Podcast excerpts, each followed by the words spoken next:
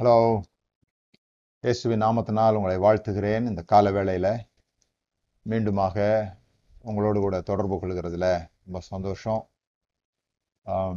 ரெண்டாவது லாக்டவுன் ஆரம்பிச்சிருக்கிறாங்க. அதனால் அநேகர் நீங்கள் வழக்கமாக போயிட்டுருக்கிற சபை கூடுதலுக்கு போக முடியாமல் இருக்கலாம். ஒருவேளை இந்த நாளில் நீங்கள் புதிதாக இதில் சேர்ந் சேர்ந்து சேர்ந்திருப்பீங்கன்னு சொல்லி சொன்னால் உங்களை வரவேற்கிறோம். தொடர்ந்து இதில் கலந்து கொள்கிறவர்களுக்கும் எங்களோட நன்றிகளை சொல்கிறோம் நம்ம ஜெபம் பண்ணலாம். பிதாவே இயேசுவின் நாமத்தினால் இந்த நாளுக்காக உமக்கு நன்றி. இந்த நாளிலே உங்களுடைய வார்த்தை சோர்ந்து போயிருக்கிற உள்ளத்தை திடப்படுத்துகிறதாக அவர்களுடைய வாழ்வில் புதிய காரியங்களை அவர்களுக்கு தரிசனங்களாக விதைகளாக அவர்களுக்கு விதைக்கப்பட போகிறதற்காக ஸ்தோத்திரம். இந்த நாள் அவருடைய வாழ்விலே முக்கியமான ஒரு நாளாக இருக்கும்படியாக நான் சுபிக்கிறேன் ஆவியானவர் அவருடைய இருதயங்களிலே கிரியை செய்யும்படியாக நாங்கள் வேண்டிக் கொள்கிறோம் ஏசுபி நாமத்தினால் பிதாவ். ஆமென். ஓகே இன்னைக்கு நான் வந்து ஒரு ரொம்ப இன்ட்ரெஸ்டிங்கான ஒரு சப்ஜெக்ட் பேச போகிறேன் என்னன்னா விவசாயத்தை பற்றி பேச போகிறேன் விவசாயம் அப்படிங்கிறது பைபிளில் ஆரம்பத்திலிருந்து இருந்து ஆண்டவர் பேசுகிற ஒரு விஷயம். அதாவது காட்ஸ் லாங்குவேஜ் அப்படிங்கிறது வந்து நிறைய விவசாயம் சார்ந்தே இருக்கும். ஏன்னா அந்த நாட்களில் பெரும்பான்மையான தொழில் அப்படிங்கிறது இப்போ மாதிரி ஃபேக்ட்ரிஸு பெரிய பெரிய கெமிக்கல் ஃபேக்ட்ரிஸ்லாம் கிடையாது. எல்லாருமே அவங்கவுங்க விவசாயம் பண்ணி தான் சாப்பிட்றதுனால விவசாயம் ஆடு மேய்க்கிற தொழில் இது ஆதியாகும் புஸ்தகத்துலேருந்து நீங்கள் பார்க்கலாம். காயின் வந்து விவசாயி விவசாயியாக இருந்தான் ஆபேல் வந்து ஆடு மேய்க்கிறவனாக இருந்தான் அப்படின்னு சொல்லி. ஆனால் அழிவுக்கு பிறகு அந்த ஜலத்தினால உலகம் அழிஞ்ச அழிஞ்ச போது தேவன் நோவாவையும் அவனுடைய குடும்பத்தாரையும் காப்பாற்றினார் காப்பாற்றி அவர்கள் வெளியே வந்த பிறகு நோவா விவசாயம் செய்கிறவனா மாறினான் அப்படின்னு போட்டிருக்குது. அவன் வந்து அந்த நேரத்தில் ஆண்டவர் மக்களுக்கு கொடுத்த ஒரு வாக்கு இனிமே இந்த உலகத்தை நான் தண்ணீரால் அழிக்க மாட்டேன்னு சொல்லிட்டு அவர் என்ன சொன்னார்? ஆ- ஆதியாகமம் எட்டு இருபத்தி ரெண்டில் பூமியில் உள்ள நாளளவும் விதைப்பும் அறுப்பும் சீதனமும் உஷ்ணமும் கோடை காலமும் மாரி காலமும் பகலும் இரவும் ஒழிவதில்லை என்று தம்முடைய உள்ளத்தில் சொன்னார். பூமி உள்ளளவும் இந்த விதைப்பும் அறுப்பும் வந்து ஒழிகிறது இல்லை அப்படின்னு சொன்னார். நீங்கள் இயேசு கிறிஸ்து இது மாதிரி நிறைய வசனங்கள் நீங்கள் பார்க்கலாம். இயேசு கிறிஸ்து வரும்போது சொன்னார் கோதுமை மணியானது தனித்து இருந்தால் அது வந்து சாகாவிட்டால் தனித்திருக்கும். செத்ததே ஆகில் மிகுந்த பலனை கொடுக்கும்னு ஒரு முக்கியமான பிரின்சிபிள் ஃபார்மிங் பிரின்சிபிள் சொன்னாங்க. விதைப்பும் அறுப்போம் அப்படின்னு சொன்ன உடனே ஒருவேளை கிறிஸ்தவர்களாக நமக்கு காணிக்கை பற்றிய செய்தி அப்படின்ற ஞாபகம் வரலாம். நான் அதை பத்தி பேச போறது இது காணிக்கையை குறித்த செய்தி அல்ல. டிஸ்க்ளைமர் சொல்றேன் நான். ஆஹ், விதைப்பும் அறுப்போம் அப்படின்ன உடனே நமக்கு ஞாபகம் வருது விதைச்சா அறுத்துடலாம் அப்படின்னு தான் காணிக்கையை கொடுக்குறோம். ஆனா இன்னைக்கு நான் ஒரு முக்கியமான விஷயம் சொல்ல போகிறேன் உங்களுக்கு. இந்த விதைப்பும் அறுப்பும்ன்றது ஏதோ காணிக்கு கொடுக்கறது மாத்திரமல்ல வாழ்க்கையினுடைய முழு தத்துவமும் அதில் தான் அடங்கியிருக்குது. அதில் காணிக்க ஒரு பார்ட் காணிக்க காணிக்கையும் விதைப்பும் அறுப்பும் தான். ஆனால் அந்த விதைப்பும் அறுப்போம் அப்படின்னு சொல்றது வந்து ஏதோ கா காசு போட்டு காசு எடுக்கிற விஷயமாக இல்லை. நான் ஏற்கனவே ஒரு முறை உங்களுக்கு சொன்னேன். வாரி இறைத்து விருத்தியாவோரும் உண்டு. பிசினித்தனம் பண்ணி வறுமை அடைவோரும் உண்டு. வாரி இறைத்தால் தான் விருத்தி அடைய முடியும்ன்றது சொல்லப்படலை. நாம் அப்படி புரிஞ்சுக்கிட்டோம். வாரி இறைத்தால் தான் அப்படின்னு புரிஞ்சுக்கிட்டோம். வாரி இறைத்து விருத்தி அடைவோரும் உண்டு அப்படின்னு சொல்லி சொன்னால் அப்படியும் சில பேர் முன்னேறி இருக்கிறாங்க வாரி இறைச்சி முன்னேறி இருக்காங்க எனக்கு தெரிஞ்சு கஞ்சத்தனமா இருந்து பெரிய ஆள் இருக்கிறாங்க. காசு விஷயத்துல. காசு விஷயத்துல அப்படி இருக்கிறாங்க. ஸோ ஒரு எல்லாருக்குமான ஒரு சட்டையாக ஒரு எல்லாருக்குமான ஒரு அளவீடாக அதை எடுக்க முடியாது. ஆனால் வாழ்க்கை எல்லாருக்குமான அளவீடாக எங்க இந்த விதைப்பும் மறுப்பும் வருதுன்னா பவுல் சொல்றாரு தேவன் தம்மை பரியாசம் பண்ண விட்டார் மனுஷன் எதை விதைக்கிறானோ அதையே அறுப்பான். அப்படின்னு வாழ்க்கையினுடைய முழு தத்துவத்தையும் இந்த விதைப்பு மறுப்புமான பிரின்சிபிளுக்குள்ள கொண்டு வர்றத பார்க்குறோம். நாம் எதை விதைக்கிறோமோ அதை தான் அறுக்கிறோம் அப்படின்னு சொல்லி. ஸோ முதலாவது விவசாயம்னா என்னன்னு தெரிஞ்சுப்போம். அப்புறம் தான் இந்த பிரின்சிபல் நமக்கு புரியும். விவசாயத்துக்கு இன்னொரு நல்ல ஒரு வார்த்தை வேளாண்மை அப்படின்னு சொல்றாங்க. வேளாண்மை அப்படின்னா வேள் அப்படின்னா நிலம் ஆண்மை அப்படின்னா ஆளுதல் நிலத்தை ஆளுதல். ஆங்கிலத்தில் பார்த்தீங்கன்னா அக்ரிகல்ச்சர்னு சொல்லுவாங்க. அதே தான் அப்படிதான். அக்ரி அப்படின்னு சொல்லி சொன்னா நிலம் லேண்ட் கல்ச்சர் அப்படின்னு சொன்னா கல்டிவேட்டிங் வளர்த்தல்னு அர்த்தம். நிலத்தை வளர்த்தல் தான் அக்ரிகல்ச்சர் ஏன் நிலத்தை வளர்த்தல் அக்ரிகல்ச்சர்னு சொன்னால் தானாக வளர்ந்தா அது காடு பக்குவப்படுத்தப்பட்ட அது தோட்டம்.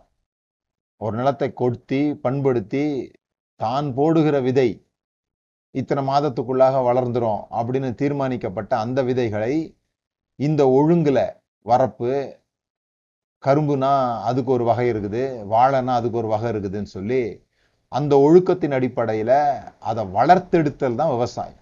ஒரு நிலத்தை பண்படுத்தி அந்த நிலத்தில் ஃபோர்ஸ் பண்ணப்படுது. இந்த இப்படிதான் வளரணும் இது அப்படின்னு ஃபோர்ஸ் பண்ணப்படுது. தானாக வளர்றது தான் காட்டு மிருகம்னு சொல்கிறோம் அதை எடுத்துகிட்டு வந்து வீட்டில் அந்த வளர்க்கிறவர்களுக்கு ஏற்றது போல் அதை வணைந்து கொள்ளும் பொழுது வளர்க்கிறவர்களுக்கு ஏற்றது போல் அது வளர்க்கப்படும் பொழுது தான் அது வீட் வீட்டு மிருகமாக மாறுகிறது. சில இடங்கள்லாம் யுத்தங்கள் நடக்கிற இடத்துல நீங்க பாத்தீங்கன்னா பசுமாடு வந்து காட்டு மிருகமா மாறிடும். நம்ம வீட்டில் வளர்க்குற பசுமாடு காட்டு மிருகமா மாறிடும். ஏன்னு சொன்னா மக்கள்லாம் போருக்கு பயந்து ஓடிடுவாங்க ஓடினா அந்த மாடு அப்படியே அதுவாக வளர ஆரம்பிக்கும். கொஞ்ச நாள் கழிச்சு தன்னையே அது உருமாற்றி கொள்ளுகிறது. அதனுடைய உருவங்களே மாறி அது வந்து காட்டு மிருகமாக மாறிவிடுகிறது ஸோ வளர்த்தெடுத்தல் அப்படிங்கிறது ரொம்ப முக்கியம். வாழ்க்கையும் கூட அப்படிதான். வேளாண்மை அப்படின்னு சொல்லி சொன்னா நிலத்தை ஆளுதல். வாழ்க்கை அப்படின்னா தன்னை ஆளுதல். வேளாண்மை மண்ணை ஆளுதல் வாழ்க்கை தன்னை ஆளுதல். ஏன்னா ஆண்டவர் நம்மளை எப்படி உண்டாக்குனார்னா ஆண்டு கொள்ளுங்கள் அப்படின்னு சொல்லி தான் உண்டாக்குனார். ஸோ முதல்ல நம்ம மற்றவர்களை மற்றதை ஆண்டு கொள்ள வேண்டுமானால் நிலத்தை ஆண்டு கொள்ளணும் மிருகங்களை ஆண்டு கொள்ளணுமானால் முதலாவது தன்னைத்தானே அவன் ஆண்டு கொள்ள கற்றுக்கொள்ள வேண்டும். அப்போ வாழ்க்கைன்றது ரெண்டு விதத்தில் வாழ முடியும். ஒன்று காட்டு வாழ்க்கை. அது என்ன? என் கையில் ஒன்றும் இல்லைங்க கட்டுப்பாடு ஒன்றும் இல்லை. எங்க போறேனோ அங்க போயின்னு இருக்கிறேன். நான் எங்க இருப்பேன்னு எனக்கே தெரியாது. இன்னொரு அஞ்சு வருஷம் கழிச்சு எப்படி வாழ்வேன்னு எனக்கே தெரியாது. ஏதோ கர்த்தர் நடத்துறாரு. அஞ்சு வருஷம் கழிச்ச பிறகு சொல்றேன் நான் எங்க இருக்கிறேன்? அப்படின்னு சொல்லி வந்து சொல்றது வந்து தானா நடக்கிற வாழ்க்கை அப்படின்னு நடக்கிற வாழ்க்கை வந்து சீரற்ற வாழ்க்கையா இருக்கும். அதனாலதான் வேதம் சொல்லுது தரிசனம் இல்லாத இடத்தில் ஜனங்கள் சீர்கெட்டு போகிறார்கள். Where there is no vision people will perish அப்படின்னு. அதன் மாத்தி சொல்றது உண்டு. Where there is vision people will flourish அப்போ நம்ம புரிந்து கொள்ள வேண்டிய விஷயம் என்னன்னு சொல்லி சொன்னால் எங்கே ஒரு இலக்கு இருக்குதோ எங்கே தரிசனம் இருக்குதோ எங்கே இலக்கு இருக்குது எங்கே வந்து வாழ்க்கைக்குன்னு ஒரு திட்டம் இருக்குதோ நான் இப்படி தான் என்னுடைய வாழ்க்கையை வாழ போகிறேன் அது இஷ்டத்துக்கு வாழ்க்கை போக முடியாது. என் இஷ்டத்துக்கு நான் அதை திருப்புவேன். இங்கே தான் போகணும் நான் தீர்மானிச்சிட்டேன் அப்படின்னு சொல்லும்போது எப்படி ஒரு தோட்டத்தை ஒரு வயலை ஒரு மண்ணை கொத்தி உரம் போட்டு வெளிச்சம் காட்டி அதை வளர்த்தெடுக்கிறோமோ அப்படி நம்முடைய வாழ்க்கையை நாம் வளர்த்தெடுக்க வேண்டும் என்று தேவன் விரும்புகிறார். இதுதான் மனுஷன் தேவன் தம்மை பரியாசம் பண்ண விட்டார். மனுஷன் வந்து ஆண்டவர் என்ன இப்படி வச்சுட்டாருன்னா அவரை கிண்டல் பண்ண முடியாது. ஆண்டவர் தான் என்னை உயர்த்திட்டாரு ஆண்டவர் தான் என்ன தாழ்த்திட்டாருன்னு சொல்ல முடியாது.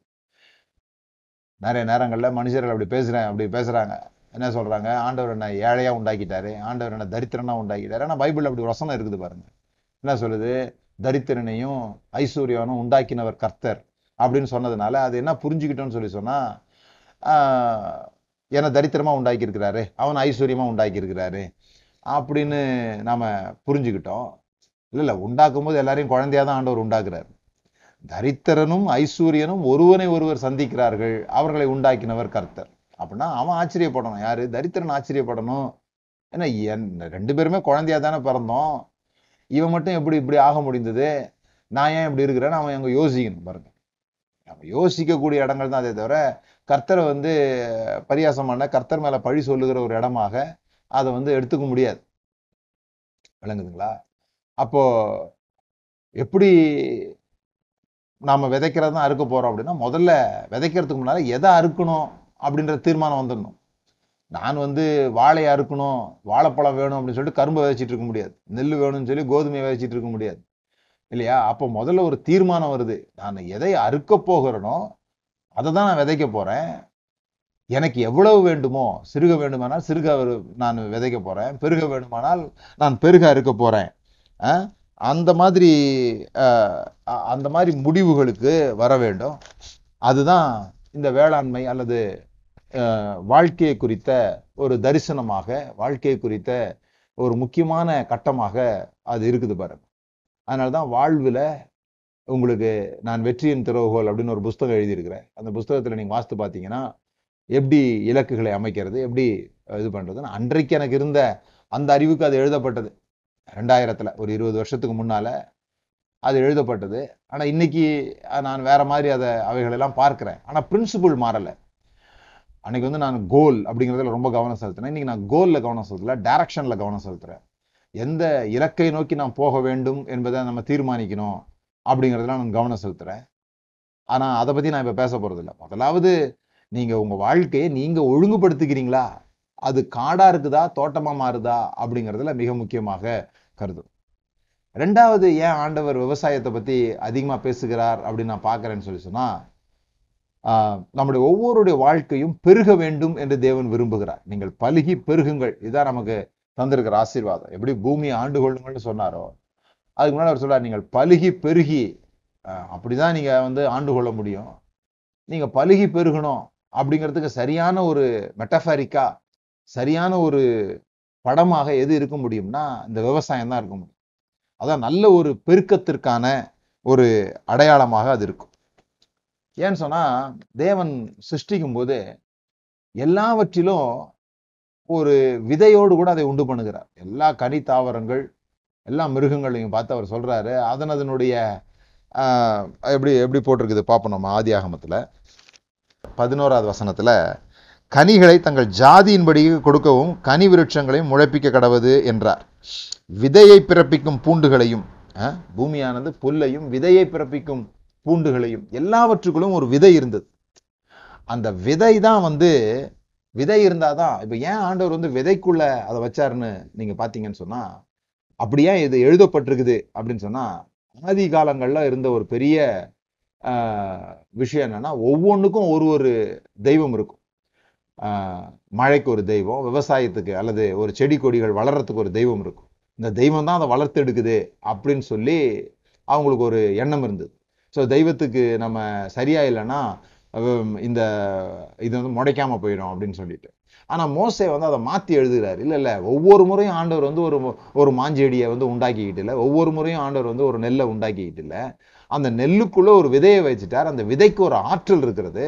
அந்த ஆற்றல் நிமித்தமாக ஒரு முறை தேவன் உண்டாக்கிட்டாரு. அது தன்னைத்தானே ரீப்ரொடியூஸ் பண்ணி கொள்ளும்படியாக அதை உண்டாக்கியிருக்கு.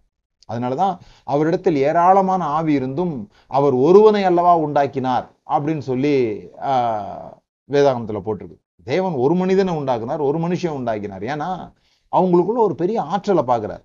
நாம சில சமயத்தில் நம்மளை பெரிய ஆற்றலுடையவர்களாக பார்க்கறது இல்லை ஏன்னா நமக்கு நம்முடைய விதைகள் தெரியறதில்லை. தேவன் எப்பொழுதுமே ஒரு விதையை பார்க்கும்போது நாம வந்து ஒரு பழத்துக்குள்ள எத்தனை விதை இருக்குன்னு என்றோம் ஆனால் தேவன் ஒரு விதைக்குள்ள எத்தனை பழம் இருக்குதுன்னு எண்ண முடியும். இல்லையா? ஸோ அவர் ஒரு விதையை பார்க்கும்போது அதனுடைய பொட்டன்ஷியலை பார்க்குறார். ஒரு பேதுருவை பார்க்கும்போது அவன் வந்து நாணலா அல்லது பாறையா என்று அவரால் பார்க்க முடியுது. அப்படிதான் உங்களையும் என்னையும் அவர் பார்க்குறாரு. நீங்கள் உங்களை பார்க்குற மாதிரி அவர் பார்க்கல. உங்களுக்குள்ளே இருக்கிற ஆற்றலை அவர் பார்க்குறார். ஒரு விதையை பார்க்குறாரு. அந்த விதைக்குள்ளே ஒரு காட்டையே பார்க்குறாரு. அதனால தான் ஒரு விதை நாசமாச்சுன்னா அது வேறு விதை தானே கிடையாது. அது ஒரு காடு அழிந்து போகிறது. ஒரு வெ- ஒரு விதை. அப்படிதான் நம்மளுடைய வாழ்க்கை கூட. அன்னைக்கு நான் இந்த எலெக்ஷன் நடந்தது இல்லையா? அப்போ ஒருத்தர்கிட்ட கேட்டேன் ஓட்டு போட்டிங்களான்னு கேட்டேன். நாம் போட்டு என்ன ஆக போகுது? அப்படின்னாங்க. இந்த ஒரு ஓட்டில் தான் தோத்துற போகிறாங்களா ஜெயிச்சிட போகிறாங்களே என் பக்கத்தில் இருந்து இன்னொருத்தர் சொன்னார் இப்படி ஒவ்வொருத்தரும் நினச்சா யாருமே போடாமல் போயிடுவாங்களே? அப்படின்னார். அப்போ அந்த அந்த ஒரு ஓட்டினுடைய ஒரு ஆற்றல் அவங்க பார்க்கறது போல் நம்முடைய செயல்களுடைய ஆற்றல் அது எவ்வளோ பெரிய விளைவுகளை உண்டாக்குது நமக்கு தெரியாததுனால நம்ம வந்து சோம்பேறிகளாக அல்லது சரி பிறகு செஞ்சுக்கலாம் அப்படின்னு யோசித்துடுறோம். அல்லது நம்முடைய வாழ்க்கை மிக முக்கியமானதாக நாம் கருதுகிறது இல்லை நாம் ஒரு பிரம்மாண்டம். ஒரு விதை அழியும் பொழுது ஒரு விதை அழியல ஒரு காடு அழிகிறது போல நாம செய்ய வேண்டிய சில விஷயங்களை செய்யாம போகும் பொழுது அது ஏதோ அது நமக்கு மட்டும் தீமையை செஞ்சில்ல ஒரு காடு அழிகிறது அது அதை தொடர்ந்து நடக்கிற நிகழ்ச்சிகள். எப்படி ஒரு கனி அந்த கனியிலேருந்து ஒரு மரம் அந்த மரத்துல நிறைய பழம் அதற்குள்ளாக நிறைய கனி இது எல்லாமே ஒரு விதைக்குள்ள எழுதப்பட்டிருக்குது. ஒரு விதையினுடைய டிஎன்ஏ வந்து அவ்வளோ ஆற்றலுடையது. அதுபோல நம்முடைய வாழ்க்கை ஆற்றலுடையதாக நம்ம பார்க்க கற்றுக்கொள்ள வேண்டும். இதில் நாம் செய்கிற செயல்கள் வந்து அன்னைக்கு அன்னைக்கு உள்ளதுக்கு மட்டுமானது கிடையாது. அது நமக்கு தெரியாமல் நிறையா விளைவுகளை அது ஏற்படுத்திட்டே இருக்குது. அதனாலதான் நாம் இன்ஃப்ளூயன்ஸ் பண்ணுறோமா பண்ணலையான்ற கேள்வியே கிடையாது. நான் யாரையும் இன்ஃப்ளூயன்ஸ் பண்ணலங்க அப்படி சொல்லவே முடியாது. Are we influencing or not அது வந்து கொஸ்டினே கிடையாது. Are we are influencing positively or negatively நீங்கள் சும்மா இருந்தால் கூட அடுத்தவங்கள பாதிச்சுக்கிட்டு தான் இருக்கிறீங்க மோசமான விதத்தில். ஸோ நாம் நான் யாரையும் பாதிக்கலன்னு சொல்ல முடியாது. நாம் வந்து சாதகமாக பாதிக்கிறோமா பாதகமாக பாதிக்கிறோமான்றது தான் கேள்வியாக இருக்க முடியும். நான் ஒன்றுமே செய்யலை அப்படின்னு ஒன்று சொல்லவே முடியாது. நான் ஒன்றுமே செய்யலை. இல்லை நீங்கள் சும்மா இருக்கும்போது கூட செய்திகள் உங்களுடைய உடல் மொழி மூலமாக உங்களுடைய நடவடிக்கைகள் மூலமாக போய்க்கொண்டே தான் இருக்குது. அப்போ நீங்கள் புரிந்து கொள்ள வேண்டியது என்னன்னு சொன்னால் முதலாவது நம்முடைய வாழ்க்கையில் ஒரு தரிசனம் நமக்கு வேணும். ரெண்டாவது நம்ம எவ்வளோ பெரிய ஆற்றல் உடையவர்கள் என்பதை நாம் புரிந்து கொள்ள நமக்கு ஆண்டவர் நம்ம மனக்கண்களை திறக்கணும். நம்முடைய வாழ்க்கை ஏதோ ஒரு சின்ன விதை இல்லை. எல்லாத்துக்குள்ளேயும் பிறப்பிக்கிற தன்மையை தேவன் உண்டாக்கி இருக்கிறார். அந்த பிறப்பிக்கிற தன்மை அப்போ நாம பெருகணும்னா நம்முடைய விதை என்னன்னு நம்ம கண்டுபிடிக்கணும். What we are going to give to this world அப்போதான் நம்ம பெருக முடியும். நான் என்ன விதைக்க போகிறேன்? நான் இந்த உலகத்திற்குள்ளாக உலகத்திற்கு நான் என்ன கொடுக்க போகிறேன்? என் வாழ்க்கையை நிறைய நான் நிறைய நேரத்தில் இப்படி சொல்கிறது உண்டு? வாழ்க்கைக்கு என்ன செய்வோம்? அப்படிங்கிறது ஒரு கேள்வி. வாழ்க்கையை என்ன செய்வோன்றது இன்னொரு கேள்வி. இந்த வாழ்க்கைக்கு நான் என்ன செய்வேன்? நான் சாப்பிட்றதுக்கு நான் குடிக்கிறதுக்கு என்ன செய்வேன்? என் பிள்ளைய வளர்க்கறதுக்கு என் வீட்டுக்கு என் வீட்டுக்கு கரண்ட் பில் கட்டுறதுக்கு நான் என்ன செய்வேன்? அது வந்து வாழ்க்கைக்கு என்ன செய்வேன் அப்படிங்கிறது. வாழ்க்கையை என்ன செய்ய போகிறேன் இந்த லைஃப்பை நான் என்னன்னு என்னவா மாற்றிக்கொள்ள போகிறேன்? இந்த லைஃப்பை நான் எப்படி விட்டுட்டு போக போகிறேன் நான் என்ன மாதிரியான ஒரு லீகசியை கிரியேட் பண்ண போகிறேன் அது ரொம்ப முக்கியம். நாம் இதை குறித்து யோசித்து இருக்கிறோமான்னு தெரியல. ஏன்னா நமக்கு வந்து இந்த பெரிய பெரிய காரியங்களை யோசிக்க முடியாமல் போகிறதுக்கு காரணம் நம்முடைய சின்ன சின்ன பிரச்சனைகளை கண்ணுக்கு பக்கத்தில் வச்சு பார்க்கறதுனால ஒரு பெரிய சூரியனை கூட ஒரு ஒரு ரூபாய் காயின் வந்து கண்ணுக்கு பக்கத்தில் வச்சீங்கன்னா ஒரு ரூபா சு- ஒரு ரூபா காயின் வந்து சூரியனை மறைச்சிடும். ஆதவனை கைகள் மறைக்கிறதுல எல்லாம் சொல்லுவாங்க. ஆனா நீங்க பாத்தீங்கன்னா ஒரு ஒரு ஒரு ரூபாய் காயின் வந்து இப்படி கண்ணுக்கு எவ்வளவு பக்கத்துல நீங்க வைக்கிறீங்க? ஒரு சின்ன பிரச்சனையை நீங்க ரொம்ப பக்கத்துல வச்சீங்கன்னா பிரம்மாண்டங்கள் கூட உங்களுக்கு கண்ணுக்கு தெரியாம போயிடும். அதனாலதான் அந்த சின்ன சின்ன பிரச்சனைகளை வந்து நீங்க பிரம்மாண்டங்களாக பார்க்க பார்க்கறது வந்து வெளியே வரணும். உங்களை நீங்க பிரம்மாண்டமா பார்க்கணும். உங்களுக்குள்ள இருக்கிற ஆற்றலை நீங்க பிரம்மாண்டமா பார்க்கணும். இந்த உலகத்தில் இருப்பவனிலும் உங்களில் இருக்கிறவர் மிகவும் பெரியவர். அப்போது உங்களுக்குள்ள ஒரு விதை இருக்குது. அந்த விதை அதுதான் நீங்கள் இந்த உலகத்தில் வந்ததுக்கான நோக்கம். அதுக்கு தான் நீங்கள் வயர்டு பண்ணப்பட்டிருக்கீங்க நீங்கள் யுனிக்காக உண்டாக்கப்பட்டிருக்கிறீங்க. நீங்கள் வந்து இன்னொருத்தர் செய்கிற அதே செயலை செய்ய வேண்டியதில்லை. அதே நேரத்தில் நீங்கள் நீங்கள் மட்டுமே செய்யக்கூடிய ஒரு செயல் அப்படின்றது இந்த உலகத்தில் இருக்குது. அதுக்காக அந்த உலகம் எப்பவுமே ஏங்கிக்கிட்டே இருக்கும் காத்துக்கிட்டே இருக்கும். நீங்கள் வந்து உங்களுடைய பொட்டன்ஷியலை வெளிப்படுத்துவதற்காக உலகம் காத்து கொண்டிருக்கும் அப்போ அந்த விதையை நீங்கள் விதைக்கும் பொழுது ஒரு பெரிய சுதந்திரத்தை நீங்கள் வந்து பெற்றுக்கொள்ள முடியும். ஒரு இன்ஹெரிட்டன்ஸை நீங்கள் வந்து பெற்றுக்கொள்ள முடியும். ஸோ விதைப்பும் அறுப்பும் அப்படின்னு சொல்லும்போது நாம் எதை விதைக்கிறோமோ அதை தான் நம்ம அறுக்கிறோம். எல்லா பெருக்கத்தின் துவக்கமும் விதை தான். நீங்கள் எதை பெருக பண்ணுனாலும் முதல்ல உங்கள் விதையை தான் நீங்கள் கண்டுபிடிக்கணும். What you are going to sow in this world நீங்கள் எதை இந்த உலகத்தில் விதைக்க போகிறீர்கள் அப்படிங்கிறத நீங்கள் வந்து கவனிக்கணும். சில சமயத்துல வாழ்க்கை ரொம்ப கஷ்டமான சூழ்நிலைக்குள்ள போகிறத நம்ம பார்க்குறோம் அதான் அதுதான் என்னை பொறுத்த வரைக்கும் விதைக்கப்படும் நேரம். வாழ்க்கை ஒரு ஒரு இருட்டுக்குள்ள போகும் பொழுது எல்லாமே ஒரு ஒரு ஒரு விதை அந்த விதையிலிருந்து ஒரு பிறப்பித்தல். எது ஒண்ணு பிறக்கணும்னாலும் ஒரு விதை. அதுக்கு வேற வேற பேர்கள் வேணா சொல்லப்படலாமே தவிர எல்லாம் ஒரு பிளான்டேஷனில் உருவாகிறது மனிதர்கள் உட்பட நீங்களும் நானும் கூட விதைக்கப்பட்டதுனால் உண்டானவங்க தானே. அப்போ அந்த விதைக்கப்படும் பொழுது என்ன நடக்குது? ஒரு விதையை கொண்டு போய் ஒரு ஒரு இடத்துல புதைச்சிடுறோம். அப்போ நீங்க புரிஞ்சுக்கணும் புதைக்கிறதுக்கும் விதைக்கிறதுக்கும் வித்தியாசம் இருக்குது புதைக்கிறதுக்கும் விதைக்கிறதுக்கும் வித்தியாசம் இருக்குது புதைக்கிறது எதுக்காக புதைக்கிறோம்னா இனிமே அது நம்ம கண்ணிலேயே இருக்கக்கூடாது அது காணாமல் போயிடணுங்கிறதுக்காக புதைக்கிறோம். ஆனா விதைக்கிறது அப்படி கிடையாது. விதைக்கிறதுன்றது மறுபடியும் முளைச்சி வர்றதுக்காக விதைக்கிறோம். புதைச்சிட்டு திரும்பி அது முளைச்சி வரும்னு நம்ம எதிர்பார்க்கறது இல்லை. ஆனால் விதைக்கிறது அதனால தான் விதைக்கிறோம்னு சொல்லுவாங்க. பணத்தை அடக்கம் பண்ணும்போது கூட புதைக்கிறோம்னு நம்ம கிறிஸ்தவத்தில் சொல்கிறது இல்லை. ஏன்னா நமக்கு ஒரு நம் ஒரு உயிர்த்தெழுதலின் மேலே நம்பிக்கை இருக்கிறதுனால அது மறுபடியுமாக வருவாங்க. அவங்கள நம்ம பார்ப்போம் அப்படின்லாம் நம்புறதுனால தான் அதை வந்து விதைக்கிறதாக சொல்லுகிறோம். அப்போ விதைப்பு என்பது வேறு புதைப்பு என்பது வேறு. புதைக்கிறது என்னது? புதைக்கிறது வந்து இனிமே அதை நம்ம கண்ணில் பார்க்கக்கூடாதுங்கிறதுக்காக. ஆனால் விதைக்கப்படும் பொழுது அது மீண்டுமாக வரும். எப்படி வரும்னா விதைக்கப்படும் பொழுது அது போன சூழ்நிலையை விட விதைக்கப்படும் போது அது இருந்த நிலையை விட அது முட்டி மோதி அந்த நிலத்துக்குள்ளேருந்து வெளியே வருது பாருங்க. அப்போ அந்த விதைக்கப்படும் போது அது கொஞ்ச நாளைக்கு இருட்டுக்குள்ளே போயிடும். எப்படி வெளியே வருதுன்னு அதுக்கே தெரியாது. நம்மளுடைய வாழ்க்கையில் கூட இப்போ நிறையா சூழ்நிலைகளில் நம்ம இருட்டுக்குள்ளே போகும்போது கதம் முடிஞ்சிருச்சுன்னு நினைக்கக்கூடாது நம்ம எப்பொழுதுமே புதைக்கப்படுறது கிடையாது விதைக்கப்படுறோம். கதம் முடிஞ்சிரா அப்படின்னு கிடையாது. அழிஞ்சு போயிட்டும் கிடையாது. நாம் விதைக்கப்படோ விதைக்கப்படுகிறது உண்மையானால் நம்ம மறுபடியுமாக வேறொரு மேனியோடு அல்லது வேற ஒரு ஃபார்மில் இந்த தொழில் எனக்கு உடஞ்சி போயிருக்கலாம். இந்த தொழிலில் நான் வந்து நஷ்டமாயிருக்கலாம். இந்த இந்த இந்த மாதிரியான வாழ்க்கையில் நான் வந்து தோற்று போயிருக்கலாம். ஆனால் நான் இருளுக்குள்ளே போயிருக்கலாம். நான் எப்படி வெளியே வரும்னு எனக்கு தெரியாமல் போயிருக்கலாம்.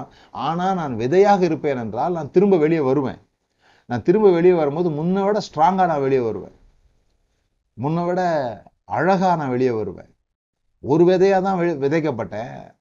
அது விதைக்கப்படாமல் இருந்திருந்தால் தனித்திருந்திருக்கும். அது சாகாமல் இருந்திருந்தால் தனித்திருந்திருக்கும். செத்ததே ஆகில் மிகுந்த பலனை கொடுக்கும். அப்போ நான் அந்த ஹார்ட் ஹார்ட் பாத்துன்னு ஒன்று கிடையாது. அதாவது நான் வந்து இந்த உபத்திரவங்களையும் பசியாக இருக்கிறதையும் பட்னியாக இருக்கிறதையும் போற்றி பாராட்டுகிற ஆள் கிடையாது. தேவன் வந்து நம்மளை பெருக பண்ண நினைக்கிறார் அப்படிங்கிறதுல நான் ஆழமான எண்ணமுடையவன். தேவன் பெருக்கத்தின் தேவன் தேவன் ஆசீர்வாதத்தின் தேவன். நம் தேவன் நம்மை பெருக he is very interested in our increase நாம் பெருக வேண்டும் அப்படிங்கிறதுல அவர் ரொம்ப ஆசையுடையவராக இருக்கிறார். அவர் ரொம்ப அதுக்காக அவர் இயங்குகிறார்னு சொல்லலாம். அதனால தான் நான் வந்து இந்த செழிப்பு காரியங்கள் இப்போல்லாம் நீங்கள் தொடர்ந்து நான் அதை பற்றி போடுகிற அந்த யூடியூப் நீங்கள் கேட்கலாம். நீங்கள் ப்ராஸ்பாரிட்டியை பற்றி சில பேர் பேசும்போது சில பேருக்கு பிடிக்கிறது இல்லை ஒரு முறைலாம் நான் வந்து அதை பற்றி பேசும்போது ஒருத்தர் வந்து சொன்னார் நீங்கள் என்ன எப்போ பார்த்தாலும் ஆண்டவர் ஆசீர்வதிப்பார் ஆசீர்வதிப்பாருன்னே பேசுகிறீங்க அப்படின்னு கேட்டார். நான் சொன்னேன் வேணா நீங்கள் ஒரு பைபிள் ஸ்டடிக்கு வாங்க நான் ஃபுல்லாக ஆண்டவர் உன்னை சபிப்பார் உன் தொப்பியை கழட்டுவார் மொட்டை அடிப்பார்னு வேணா பேசுகிறேன் அப்படின்னு. சில பேருக்கு அதில் ஒரு இன்ட்ரெஸ்ட் இருக்குது. ஆண்டவர் உன்னை நாசமாக்குவார்னு சொல்கிறதுல ஒரு பெரிய இன்ட்ரெஸ்ட் இருக்குது. நீங்கள் சொல்கிறதுனால ஒரு நாசமாக்கிட போகிறதில்ல மோசே அப்படி அப்படிதான் கோவப்பட்டான். நாங்கள் உங்களுக்கு தண்ணீர் தருவோமோ அப்படின்னா ஆனா ஆண்டர் தண்ணி கொடுத்துட்டார். மோசே தப்பு செய்யும்போது கூட ஆண்டர் தண்ணி கொடுத்தாரு. ஏன்னா ஜனங்களுக்கு ஜனங்களை தேவன் வந்து விரும்புகிறார். சோ நீங்க நல்ல கடவுளை பார்க்குறவங்களா இருந்தீங்கன்னா தேவனை நல்லவரா பார்க்குறவங்களா இருந்தீங்கன்னா தேவனை நல்லவரா ருசிக்கிறவங்களா இருந்தீங்கன்னா ஏசு காட்டின தேவனை பார்க்கறவங்களா இருந்தீங்கன்னா அவர் பெருக பண்ணுகிற தேவன். ஐந்து அப்பம் ரெண்டு மீன் ஐயாயிரமாக பெருக பண்ணுகிற தேவன். அவர் எதுலேயுமே குறையுடையவராக இல்லை. ஆனா மனிதர்களுக்கு அவர் சொல்லிக் கொடுக்கறது என்னன்னா பாருங்க நம்ம நிறைய நேரம் இந்த அற்புதங்கள்ல தான் நம்முடைய வாழ்க்கையை ஓட்ட நினைக்கிறோம். ஏதாவது அற்புதம் நடந்துருமா? அப்படின்னு தான் நம்ம நம்புறோம். எப்படியாவது வானத்துலேருந்து மண்ணாக மண்ணா விழுந்துருச்சுன்னா சே எவ்வளோ நல்லா இருக்கும் அப்படின்னு சொல்லிட்டு. ஆனால் அந்த மண்ணான்றது வந்து அந்த வனாந்திரத்தில் போகிற காலம் வரைக்கும் நடந்த அற்புதம். அதனால நான் அடிக்கடி சொல்றது அற்புதம் நிரந்தரமானவைகள் அல்ல. அது மண்ணா விழுறதா இருந்தால் கூட சரி இட்ஸ் ஃபார் அ சீசன் அது ஒரு காலகட்டத்தில் நின்று போச்சு. ஏன்னா அது தேவன் மணி அவர்களுக்காக வைத்திருந்த சிறந்த திட்டம் கிடையாது அது. அவங்களுடைய சிறந்த திட்டம் என்னன்னா அவங்க காணானுக்குள்ள போகணும். அவங்க அந்த நிலத்துல விதைக்கணும். அந்த மாட்டில் பாலை கறக்கணும். அந்த தேனை போய் சேகரிக்கணும். யார் யார் எவ்வளோ வேலை செய்கிறாங்களோ அவ்வளோ தூரம் பெருக விதைக்கிறவன் பெருக அறுத்து கொள்ளணும். சிறுக விதைக்கிறவன் சிறுக அறுத்து கொள்ளணும். அதுதான் தேவனுக்கு அவர்களை பற்றி இருக்கிற உன்னதமான திட்டமே தவிர அன்றன்று உள்ள அப்பத்தை எங்களுக்கு இன்று தாருமாண்டவரேன்னு ஒரு ஜபம் பண்ண சொல்லி கொடுத்தாருன்றதுக்காக எப்படி அதை ஆக்கிட்டாங்கன்னு சொல்லி சொன்னால் எனக்கெல்லாம் நான் சின்ன வயசுல இருக்கும்போது இப்படி சொல்லி கொடுத்த ஞாபகம் இருக்கு. ஆண்டவர் எப்படி நமக்கு நம்முடைய தேவையை சந்திப்பார்னா இந்த பேஸ்ட்ல இருந்து பேஸ்ட் இருக்கு இல்லையா? அதை அமுக்குவோம்ல அன்னன்னைக்கு தேவையான மாதிரி ப்ரெஷ்ஷில் வைப்போம் இல்லையா? அப்படிதான் அப்படி அமுக்குவார் பாருங்க. அப்படி அமுக்குன உடனே அன்னைக்கு தேவையானது வந்துடும் அன்னைக்கு பல்ல விளக்கிட்டு விட்டுருவோம். அப்படி நிறையாலாம் பிதிக்கிற மாட்டாரு. அப்படின்னு சொல்லி கொடுத்துட்டாங்க. அந்த கடவுளை அவர் தான் கடவுளாக இருந்திருந்தாருன்னா இந்த ஆதாமுக்கு ஏவாளுக்கும் ரெண்டே ரெண்டு நெத்திலி மீன் தான் உண்டாக்கி விட்டுருப்பார். நீங்கள் ரெண்டு பேர் தானடா? இந்த ரெண்டு ரெண்டு ரெண்டு மீன் வச்சீங்கடா அப்படின்ட்டு. அவர் ஜலம் அது இது வரைக்கும் கண்டுபிடிக்க முடியாத மிருகம் ஜீவ ஜந்துக்கள்லாம் கடலுக்குள்ள இருக்கு. பிரம்மாண்டம் பாருங்க. நமக்கு சில சமயத்தில் அப்படி தான் நான் முதல் முறை வெளிநாட்டுக்கு போயிட்டு வரும்போது என்னுடைய மனைவி வந்து ஒரு பூங்கொத்து. பூங்கொத்து அதுவும் அன்று மலர்ந்த மலர்கள் ஃப்ரெஷ்ஷு ஃப்ளவர் அதை வாங்கிக்கிட்டு ஏர்போர்ட்டுக்கு வர்றாங்க. முதல் முறை நான் வெளிநாட்டுக்கு போயிட்டு திருமணம் முடிந்து முதல் முறை வெளிநாட்டுக்கு போயிட்டு வர்றேன். அவங்க வந்து வர்றாங்க அந்த இதை. நான் ஏர்போர்ட்லேருந்து வரும்போதே பார்க்குறேன். கையில் பூங்கொத்து இருக்குது. என் மனசு என்னமா சொல்லிச்சு? இரநூத்தம்பது ரூபா வேஸ்ட்டாக போச்சே. இது ஏதோ ஒரு பிளாஸ்டிக் லைஸில் வாங்கிட்டு வந்திருந்தா கூட? கொஞ்ச நாளைக்கு அந்த வீட்டில் ஷோவாவது வைக்கலாம். இது இன்னைக்கு சாயந்தரம் வாடிடுமே. எனக்கு வந்து என்னன்னா ரொம்ப நான் வந்து சரியா யோசிக்கிற மாதிரி எனக்கு அஹ், யோசிக்கிறேன். இரநூத்தம்பது ரூபா வேஸ்ட் ஆகி போச்சு. பூ வாடி போயிருமே. இன்னைக்கு சாயந்தரத்துக்குள்ள வாடி போயிருமே. அது ஒரு பிரயோஜனமா இருந்தா நல்லா இருக்குமே அப்படின்ட்டு அதை வாங்கி அதை அதை பத்தி ஒரு பெரிய அஹ், மதிப்பு கொடுக்கல அதுக்கு. அதுக்கப்புறம் அவங்க வாங்குறதே இல்லை. அந்த அளவுக்கு அலட்சியமாக அதை வந்து நான் வச்சுட்டேன். ஸோ அதுக்கப்புறமா நான் அவங்கள்ட்ட சொல்கிறேன் இதை வந்து ஒரு ஒரு அர்த்தமாக வாங்கணும் ஒரு தேவைன்னா வாங்கணும் அப்படி சொல்கிறேன் அப்படி சொல்லும்போது கொஞ்ச நாள் கழிச்சு நான் இந்த ப்ராஸ்பரிட்டி பற்றி படிச்சிட்டு இருக்கும்போது ஆண்டவர் எனக்கு ஒரு வெளிச்சத்தை கொடுத்தார். ஆண்டவர் என்கிட்ட ஒரு கேள்வி கேட்டார். இந்த பூக்கள்லாம் ஏன் பூக்குது அப்படின்னு கேட்டார். இந்த பூக்கள்லாம் நான் ஏன் பூக்க வச்சேன்? அப்படின்னும் போது நான் சொன்னேன் மனிதர்கள் உபயோகப்படுத்துவதற்காக. மனிதர்கள் வந்து அதை ரசிக்கணும் அதை முகரணும். அந்த மாதிரிலாம் ஆஹ், அப்பதான் ஆண்டவர் என்கிட்ட சொன்னாரு. இந்த மாதிரி நீ நினைக்கிறதுனால தான் அவசியத்துக்கு மட்டும்தான் நான் வந்து எதையோ உண்டாக்கி வச்சிருக்கிறேன் நீ நினைக்கிறதுனால தான் அன்னைக்கு உன் மனைவி வந்து ஆஹ், இந்த பூங்கொத்து வாங்கிட்டு வரும்போது இது அவசியம் இல்லாத நீ யோசித்த. மனிதர்களே போகாத இடங்கள் இருக்குது. மனிதர்களே போகாத பள்ளத்தாக்குகள் அமேசான் காடுகள்லாம் சொல்றாங்களா? அங்கெல்லாம் பூக்கள் நிறைஞ்சு கொட்டுது. மனிதர்களுடைய மனிதர்களுக்காக தான் பூவை உண்டாக்குனாருன்னா அங்கதான் மனிதனே வாழலையே அங்கே எதுக்கு பூ அப்போ மனிதர்களுக்காக உண்டாக்குனாரோ இல்லையோ அவருடைய உள்ளம் வந்து ஏராளமான உள்ளம். அவர் எதை செஞ்சாலும் ஏராளம் தாராளமா செய்யறாரு பாருங்க. அப்போ பேஸ்ட் மாதிரி பிதுக்கி விடுறதில்ல அவர் வேலை. அன்னன்னைக்கு உள்ளதை அப்படி தர்றதில்ல. பிள்ளைகள் சாப்பிட்டது துணிக்க வந்து கீழே விழுமே நாய்க்குட்டிகள் அதை தின்னுமே அப்படின்னா அவரோட பிள்ளைங்க வந்து அப்படியே சுத்தமா ஒரு ஒரு பருக்க கூட கீழே விழாம சாப்பிடணும்னு நினைக்கிற ஆள் கிடையாது பாருங்க. அப்படியே அள்ளி பூசி வேஸ்ட் பண்ணி என்ஜாய் பண்ணி அப்படி சாப்பிடணும் அப்படி யோசிக்கிறார். ஸோ இதுல பேலன்ஸ் நீங்க கத்துக்கணும். அவர் எதையும் வீணாக்குகிறவர் இல்லை அப்படிங்கிறது எனக்கு நல்லா தெரியும். வீணாக்குகிறவர் இல்லை அப்படின்னு நல்லா தெரியும். ஆனா நீங்க வீணாக்கும் போது அது ஒரு பெரிய நஷ்டமாக நீங்க கருத வேண்டிய அவசியம் இல்லை. சில சமயங்களில் வீடுகளில் கூட நான் பார்த்துருக்குறேன் எங்கேயாவது ஃபேன் ஓடிக்கிட்டு இருக்கோம். அல்லது ஏதோ தேவையில்லாத ஒரு மின்சாரம் செலவுகள் நடக்கும்போது கத்த ஆரம்பிச்சிருவாங்க.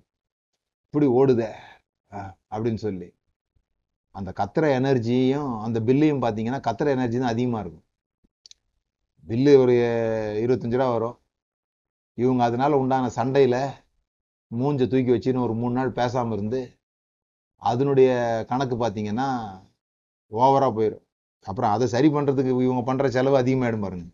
ஹோட்டல் கேட்டில் கூட்டின்னு போய் சமாதானப்படுத்துறதுக்கு அதுக்கு செலவு அதிகமாக போயிடும் புரிந்து கொள்ள வேண்டியது என்னன்னா அது வந்து ஒரு பெரிய நஷ்ட கணக்காக நீங்கள் பார்க்க வேண்டியதில்லை. தேவன் தாராள குணமுடையவர்னு சொல்கிறோம் தேவன் நாம தாராளம் உடையவர்களாக அல்லது இன்க்ரீஸ்டு மென்டாலிட்டியில வாழும்படியாக அபண்டன்ஸ் மென்டாலிட்டியில வாழும்படியாக தேவன் நம்ம விரும்புகிறார். அதுக்கு தான் இந்த விவசாயம். விவசாயம் வந்து ஒரு ஒரு விதையை போட்டா ஒரு நெல் முளையறது இல்லை இன்க்ரீஸ்டு ஹண்ட்ரட் ஃபோல்டு நூறு மடங்காக அது திரும்ப தருகிறது. அதனாலதான் அந்த விதை அந்த வாழ்க்கையை வந்து விதையோடு கூட ஒப்பிடுகிறார். மனுஷன் எதை விதைக்கிறானோ அதையே அறுக்கிறார். அப்போ நீங்க விதைக்கிறதுல விதைக்கிறது வந்து ஹார்ட் பார்ட் கண்ணீரோடே விதைக்கிறவன் கம்பீரத்தோட அறுக்கிறான்னு போட்டிருக்கு. என் நானும் பார்த்துருக்கேன் எந்த விவசாயியுமே கண்ணீரோட விதைக்கிறதே இல்லை. அப்படியே அழுதுகிட்டே போய் விதைக்கிறது இல்லை. அது அதுல இப்படி போட்டிருக்கு. அள்ளித்தூவும் விதைகளை விதைக்கிறவன் போட்டிருக்குது. அது இங்கிலீஷ் பைபிள்ல ப்ரிஷியஸ் சீடுன்னு போட்டிருக்கு ப்ரிஷியஸ் சீடு. அப்போ அந்த ப்ரெஷியஸான டைமை நீங்க இன்வெஸ்ட் பண்ணும்போது அதெல்லாம் நமக்கு ஒரு கஷ்டமா இருக்கும். அது அதை தான் அவங்க கண்ணீர்னு சொல்றாங்க. அவங்களுக்கு தெரியும் அது திரும்பி பலன் தரப்போகுதுன்னு தெரியும். ஆனால் கூட அந்த டைம் வந்து அவங்களுக்கு ரொம்ப முக்கியமான நேரம். அந்த விதைச்சிட்டு காத்திருக்கிற நேரம் வந்து ரொம்ப முக்கியமான நேரம். விதைச்சிட்டு அடுத்த நாளே போய் அவங்க அறுவடை செய்ய போகிறதில்ல அங்கே ஒரு பீரியட் இருக்குது.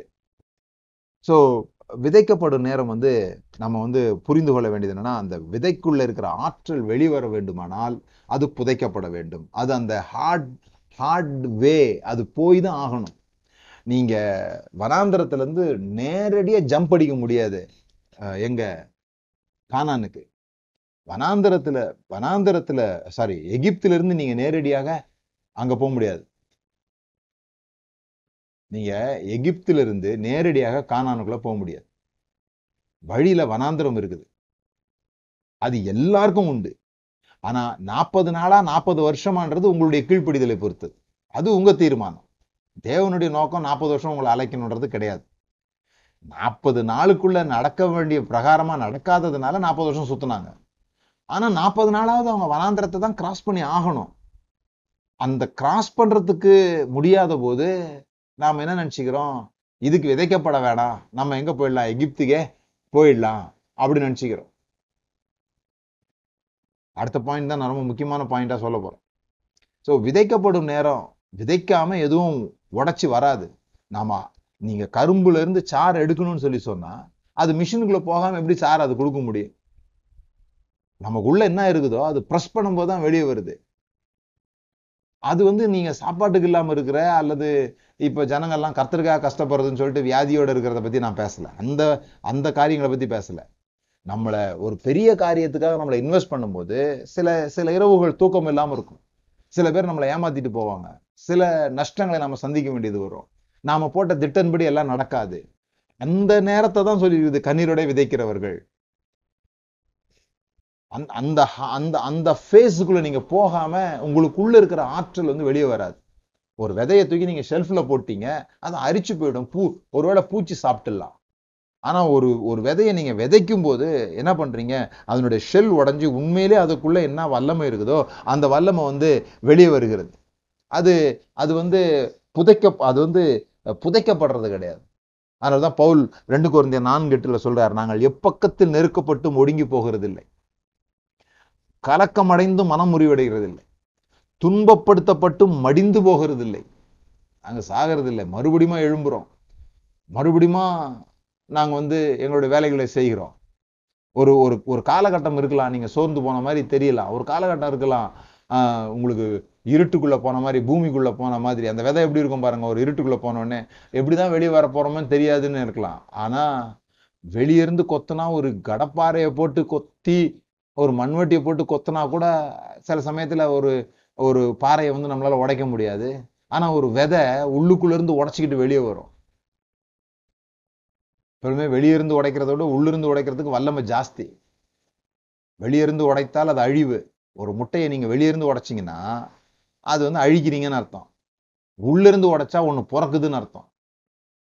அதனால தான் நீங்கள் உள்ளான மனுஷனில் வல்லமையாக பலனாக இருக்கணும் அப்படின்னு சொல்கிறோம் நாங்கள் வெளியே எவ்வளோ சோர்வுகளை பார்க்குறோம் எவ்வளோ துக்கங்களை பார்க்குறோம் ஆனால் நாங்கள் சோர்ந்து போகிறது இல்லை அப்படின்னு பவுல் ஏன் சொல்கிறாரு அப்படின்னு சொல்லி சொன்னால் நாங்கள் ரெ- வந்து விதைக்கிறதும் புதைக்கிறது ரெண்டுமே மண்ணு போட்டு மூடுறது தான். அதனால ரெண்டும் ஒன்றும் கிடையாது. பார்க்குறதுக்கு ஒன்றும் ஒன்றா தெரியும். புதைக்கும் போதும் மண்ணு மண்ணு போட்டு தான் மூடுறோம்.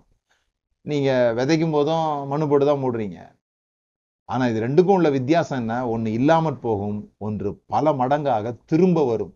நாம் திரும்பி வரும்படியாக ஆ, உயிர்த்தெழுத அந்த ஆவியானவர் சாவுக்கு எதுவான இந்த சரீரத்துக்குள்ள வாசம் பண்ணுகிறார். அப்படின்னா என்ன அர்த்தம்? நாம் எப்பொழுதும் உயிரோடு எழுந்து வருகிறவர்களாக இருக்கிறோம். ஸோ உங்கள் வாழ்க்கையில் வர கஷ்ட நஷ்டங்களை கண்டு அதோட கதை முடிஞ்சுன்னு நினைக்காதீங்க. நீங்கள் திரும்ப எழும்பி வர போறீங்க ஆ? நாம இல்லாம போக போறது இல்ல மறுக்கப்பட்டு வெளியே வர போறோம். வேற ரீதியில வருவோம். இதெல்லாம் உலகத்தாருக்கு அந்த நம்பிக்கை இருக்குது. சில பேர்கிட்டலாம் பேசும்போது அவங்க ஏதோ பைபிளை ரொம்ப நாள் படிச்ச மாதிரி இருக்குது. கேட்டா அவங்க பைபிள் பக்கமே போனதில்லைன்றாங்க. ஏன்னா அவங்களுக்கு வந்து இந்த உலகத்துல திரும்ப வரணும் திரும்பி காரியங்களை செய்யணும்னு ஆசை. நமக்கு பெரிய பிரச்சனை என்னன்னா இங்க நம்ம நஷ்டப்படுறத பத்திலாம் நம்ம கவலையே கிடையாது. எப்படியாவது செத்து பரலோகத்துக்கு போயிடணும்னு நம்ம நினைக்கிறோம். அங்கதான் நம்மளுடைய பிரச்சனைய நான் பார்க்கிறேன். பரலோகத்தை இங்க கொண்டு வரணுன்ற அந்த நோக்கம் இருக்குமானா இந்த செய்தி உங்களுக்கு புரியும். ஸோ இதுல முக்கியமான விஷயம் நான் உங்களுக்கு பேச போறேன். என்னன்னு சொன்னா பொதுவா இந்த விதைப்பும் மறுப்பும் அப்படிங்கிறதுல நான் சொன்ன மாதிரி அது எப்பவுமே காணிக்கை விஷயமா தான் நினைக்கிறாங்க. ஒரு காணிக்கை விஷயமா நினைக்கிறாங்க. எப்படி காணிக்கை விஷயம்? ஏன் காணிக்கை கொடுக்குறாங்க? பத்து ரூபா கொடுத்தா நூறுரூவா கொடுப்பாருன்னு யாராவது சொல்லிவிட்டாங்க. அதில் நான்லாம் நிறைய கதைங்கள்லாம் கேட்டிருக்கேன். இந்த பேங்க்கை விட எஸ்பிஐ விட ஐசிஐசிஐ விட ஹெச்டிஎஃப்சியை விட ஹெவன் பேங்க்னு ஒன்று இருக்குது. அந்த ஹெவன் பேங்க்கில் நீங்கள் போட்டிங்கன்னா அது பல மடங்காக திரும்ப வரும். அப்படின்னு சொல்லிட்டு நிறைய பேர் அந்த செய்திகள்லாம் ரொம்ப உயிரோட்டமாக பேசும்பொழுது எப்படியாவது ஈஸியாக பணம் வரணும் அப்படின்ட்டு தான் இந்த சிட்டு பேங்க் சிட் சிட்டு போட்டு ஏமாந்து போகிறோம் இந்த ஈஸியாக பணம் வரணும்னு நினைக்கிறது எங்கே கொடுத்தாலும் தவறு. ஈஸியாக பணம் வரணும்னு நினச்சி நீங்கள் வந்து சீட்டு போட்டு ஓடி போயிடுறேன். அப்புறம் சிட்டு பேங்க்கில் போட்டு ஓடி போயிடுறான். ஏன்னா இந்த இவன் வந்து வட்டி வந்து மூணு சதவீதம் தான் தரான். இவன் முப்பது சதவீதம் தரான் அப்படின்னு தான் போடுறோம். என்ன ஒன்று அந்த ஈஸியாக பணம் வரணும். நீங்கள் கடவுளுக்கு கொடுக்கும்போது கூட ஈஸியாக பணம் வரணுன்றதுக்காக கொடுத்தீங்கன்னா ஆபத்தில் மாட்டிப்பீங்க. அப்படிதான் பல பேர் ஏமாந்து போகிறேன் கடவுளுக்கு கொடுத்தா பத்து கொடுத்தா நூறு தருவார்.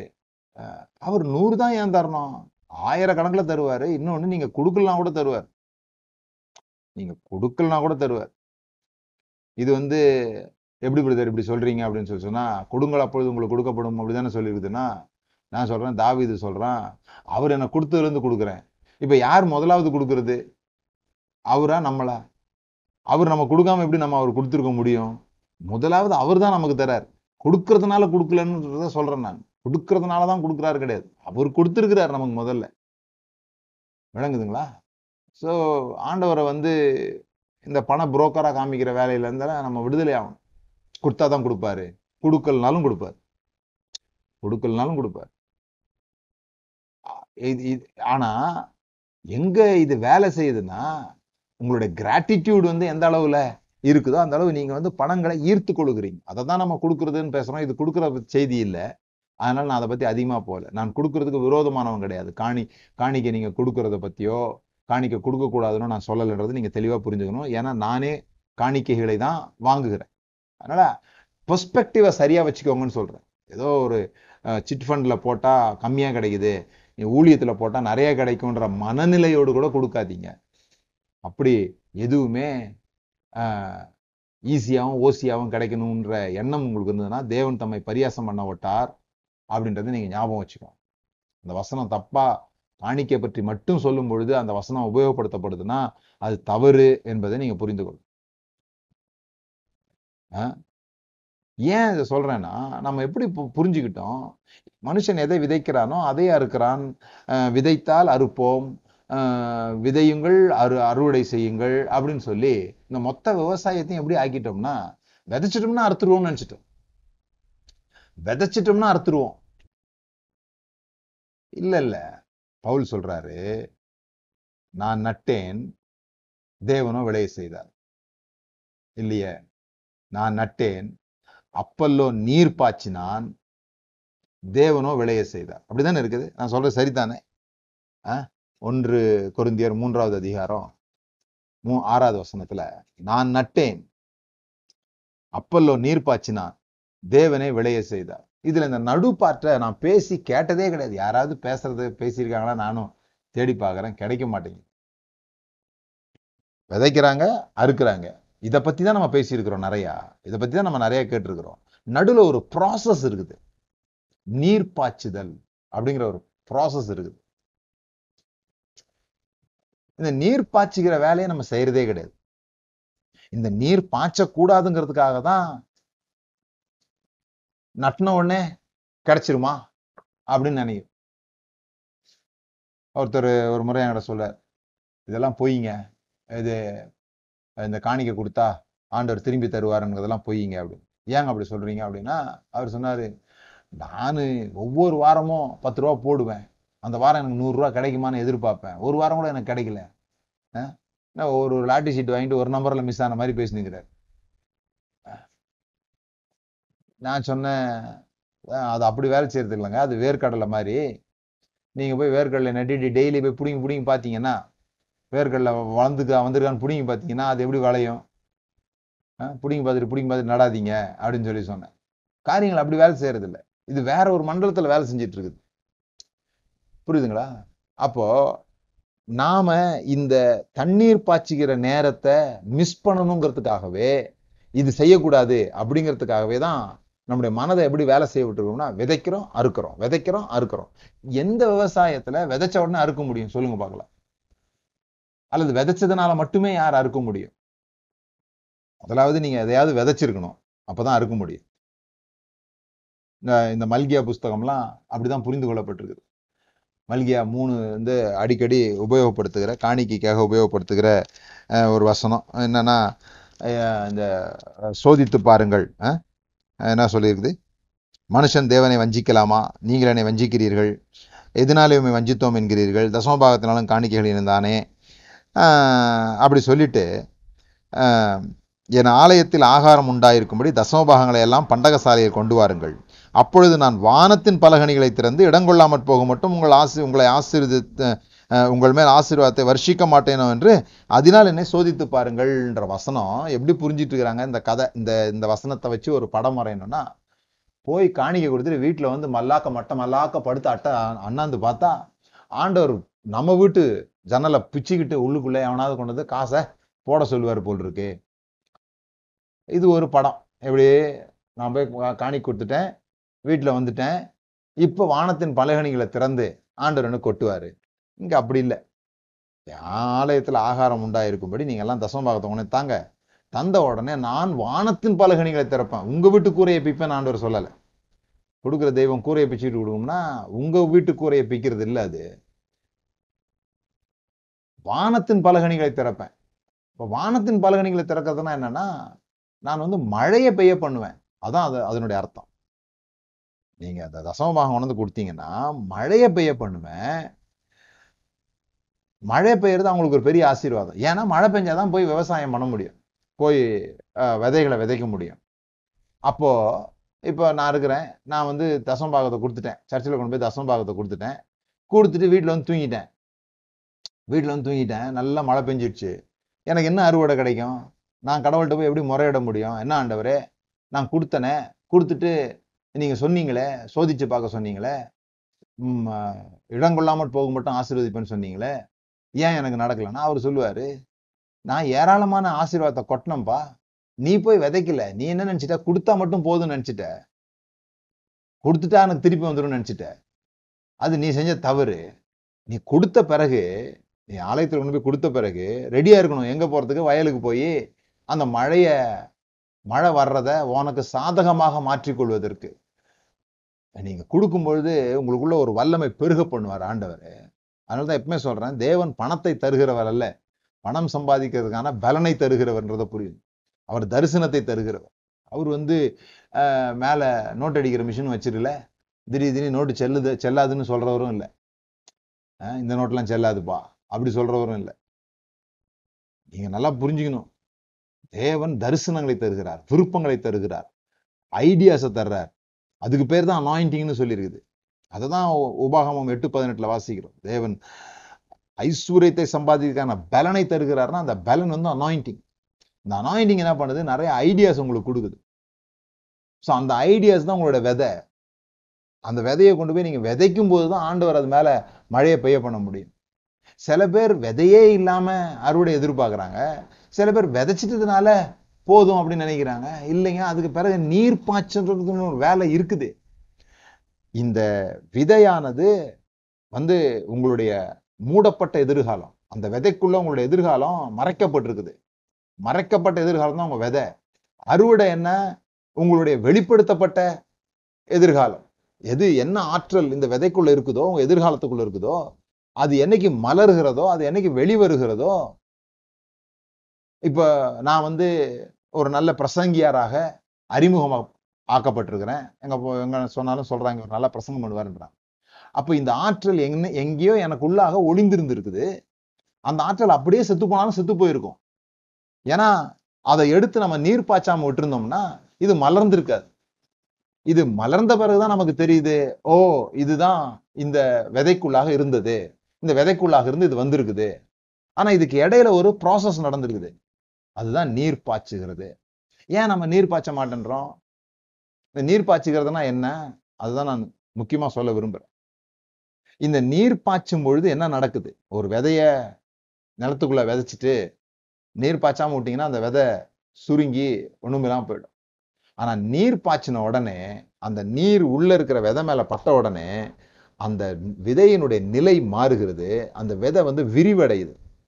விரிவடைந்து உடைய பார்க்கும். அந்த உடையும் போது தானே ஆற்றல் வெளியே வருது? ஸோ நம்ம ஏன் நீர் பாய்ச்சறது இல்லைன்னா நமக்கு தெரியும் நம்ம நீர் பாய்ச்சினோம்னா நம்ம வீங்க ஆரம்பிச்சிடுவோம் உடைய ஆரம்பிப்போம். அந்த உடைக்கப்படக்கூடாது என்பதற்காக நான் இப்படி சொல்றேன். நீர் பாய்ச்சறது நான் என்னன்னு இப்படி சொல்றேன். உங்களை எது மாற்றுகிறதோ எது உங்களுடைய உள்ளத்தை மாற்றுகிறதோ எது உங்களுடைய நிலையை மாற்றுகிறதோ எது உங்களுடைய வாழ்க்கையை மாற்றுகிறதோ அதெல்லாம் நீர் பாய்ச்சுகிற நேரம்.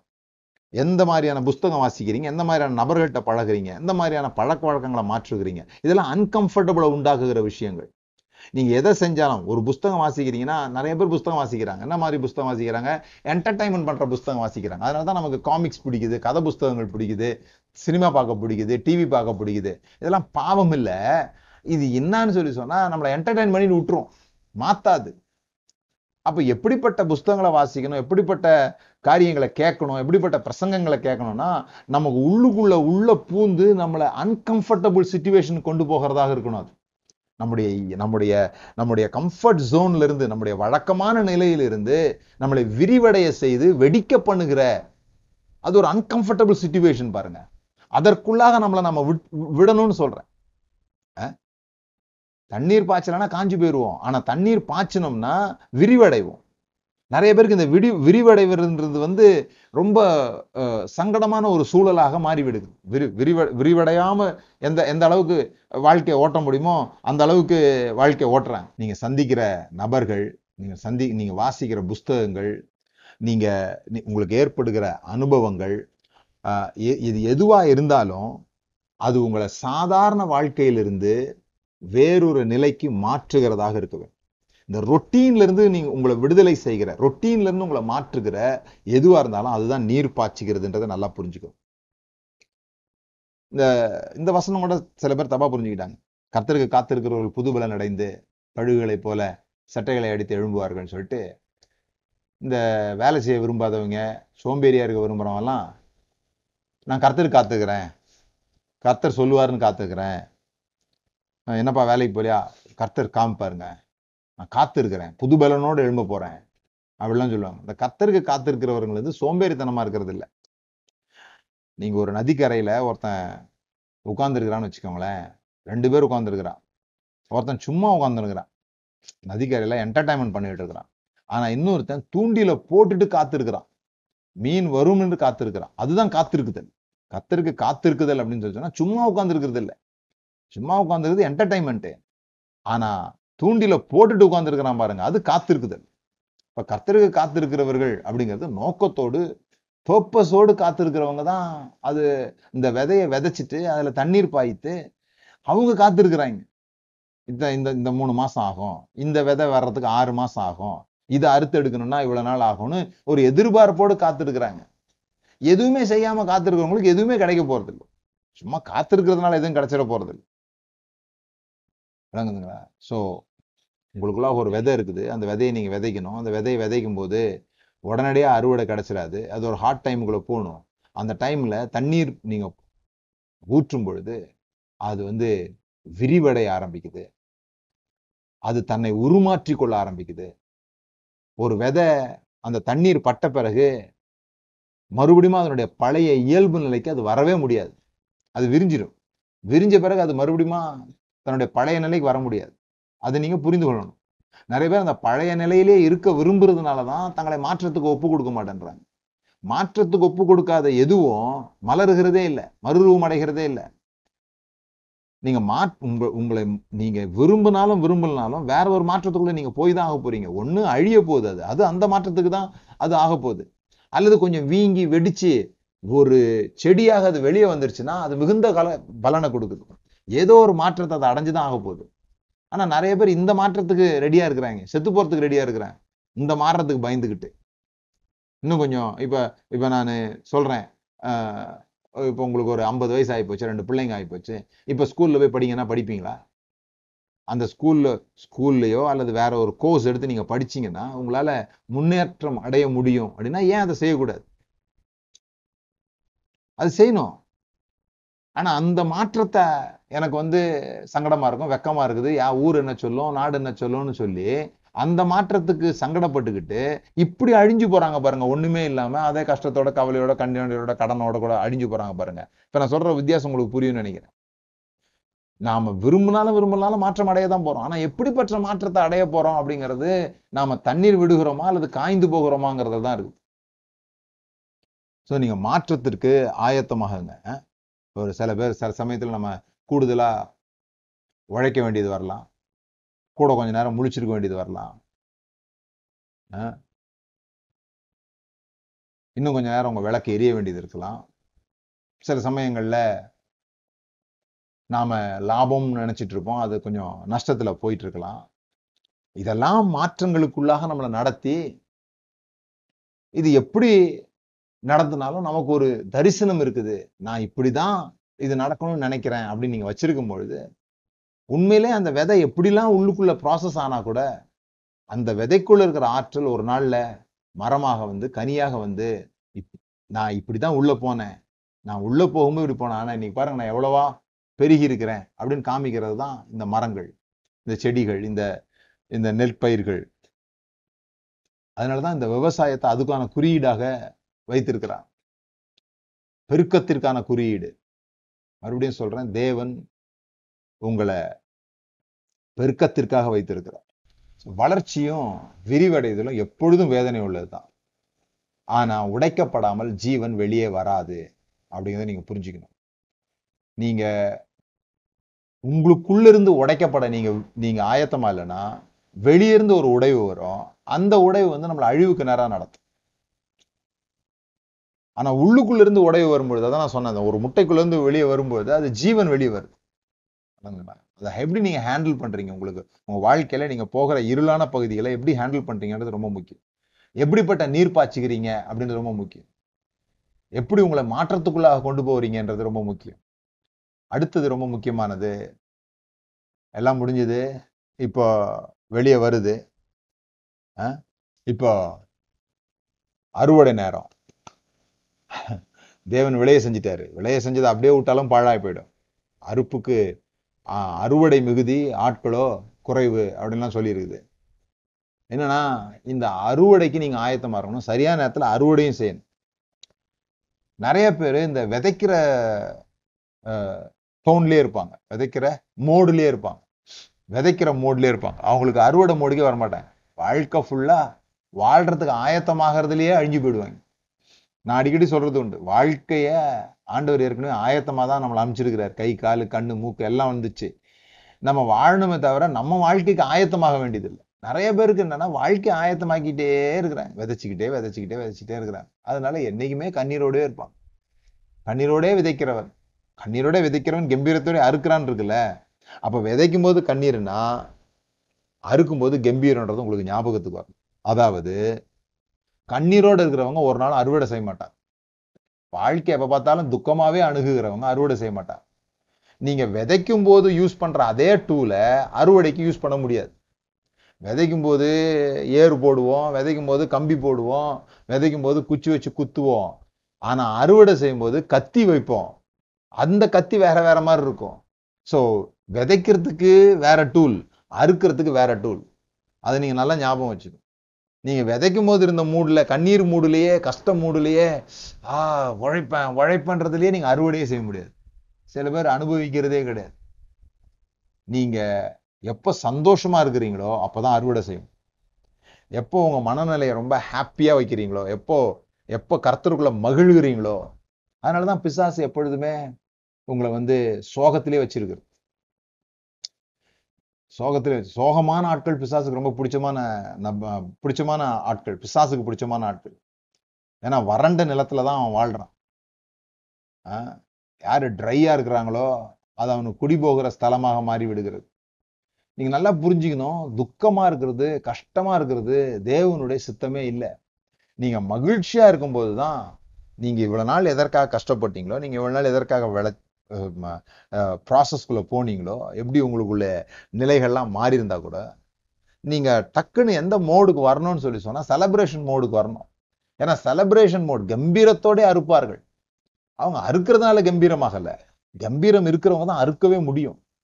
நீங்க மகிழ்ச்சியா இல்லை உங்க வாழ்க்கையில் எப்போ பார்த்தாலும் துக்கமா இருக்கிறீங்க அப்படின்னா நீங்க விதைக்கிற மோட்லேயே இருக்கிறீங்க அப்படின்னு அர்த்தம். தேவன் உங்களுக்கு விளைய செய்ய சிறப்பானவைகளை நீங்கள் வந்து இழந்து போயிருக்கிறீங்க. ஏன்னு சொன்னால் இந்த துக்கத்துல இருந்து எப்படி மகிழ்ச்சிக்கு வர்றதுன்னு தெரியாததுனால.